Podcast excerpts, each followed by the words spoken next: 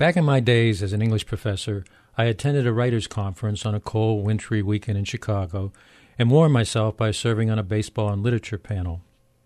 When it came to my turn to speak, I noted that those in the audience and on the panel were wearing name tags. Since most of us were probably die-hard baseball fans, I told them it might have been more fitting if we were wearing tags also identifying our favorite team. Since that wasn't the case, I assured them that I could tell what team they were rooting for by observing their demeanor. The Cub fans in the audience were easy to pick out because they were the ones who looked like they needed a hug. It was also easy to find the Cardinal fans because they were the ones sitting next to Cub fans. They weren't about to hug the fans of Chicago's lovable losers, but they did want to make sure that Cub fans knew what the fans of a winning team looked like. I had fun with those in the audience that day, but I've often wondered if long years of rooting for a winning or a losing team shapes the character of a baseball fan.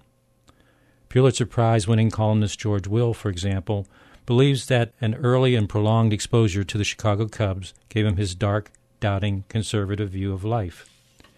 He also claims, with conservative tongue planted firmly in cheek, to have knowledge that the St. Louis Cardinals are fully paid up, card carrying members of the axis of evil.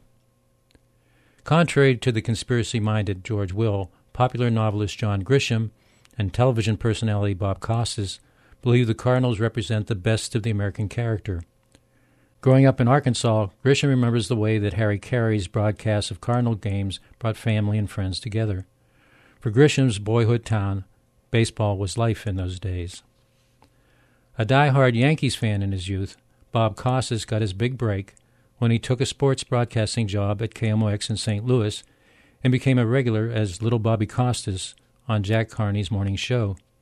He quickly shifted his allegiance to the Cardinals and later wrote, The combination of passion and civility among St. Louis baseball fans is what makes it the best baseball town in America. As a longtime Pittsburgh Pirates fan, I've certainly experienced enough losing seasons, including a record breaking 20 in a row, to feel an affinity with Cub fans. I've watched my Pirates win three dramatic World Series, so I also know the joy Cardinal fans have experienced during a championship season. But whether the Pirates won or lost, mostly they lost, I've felt a deep and unwavering loyalty to my hometown baseball team ever since I saw my first game in 1948. No matter how unhappy, confused, or inferior I felt growing up in working class Pittsburgh, I could always go out to the ballpark and watch baseball. The Pirates had terrible teams in those days, but I always had the hopeless hope that this time they were going to win. Over the years, I've never found anything lovable about losing baseball, but while Pirate losses have turned me into a grumpy old man, I've never lost my love for the Pirates or for baseball. I've also tried to pass that love along to my family in the hope that someday another Bill Mazeroski with one swing of the bat will show them that baseball ballparks are where dreams come true, if you keep faith in the team of your youthful dreams. As for my wife Anita, she didn't grow up a fan, but caught the baseball bug from me, and comes down from time to time with a serious case of Bucco fever. Every time she watches a game and gets upset when the Pirates aren't playing well, she turns to me in frustration and asks, Why do I care?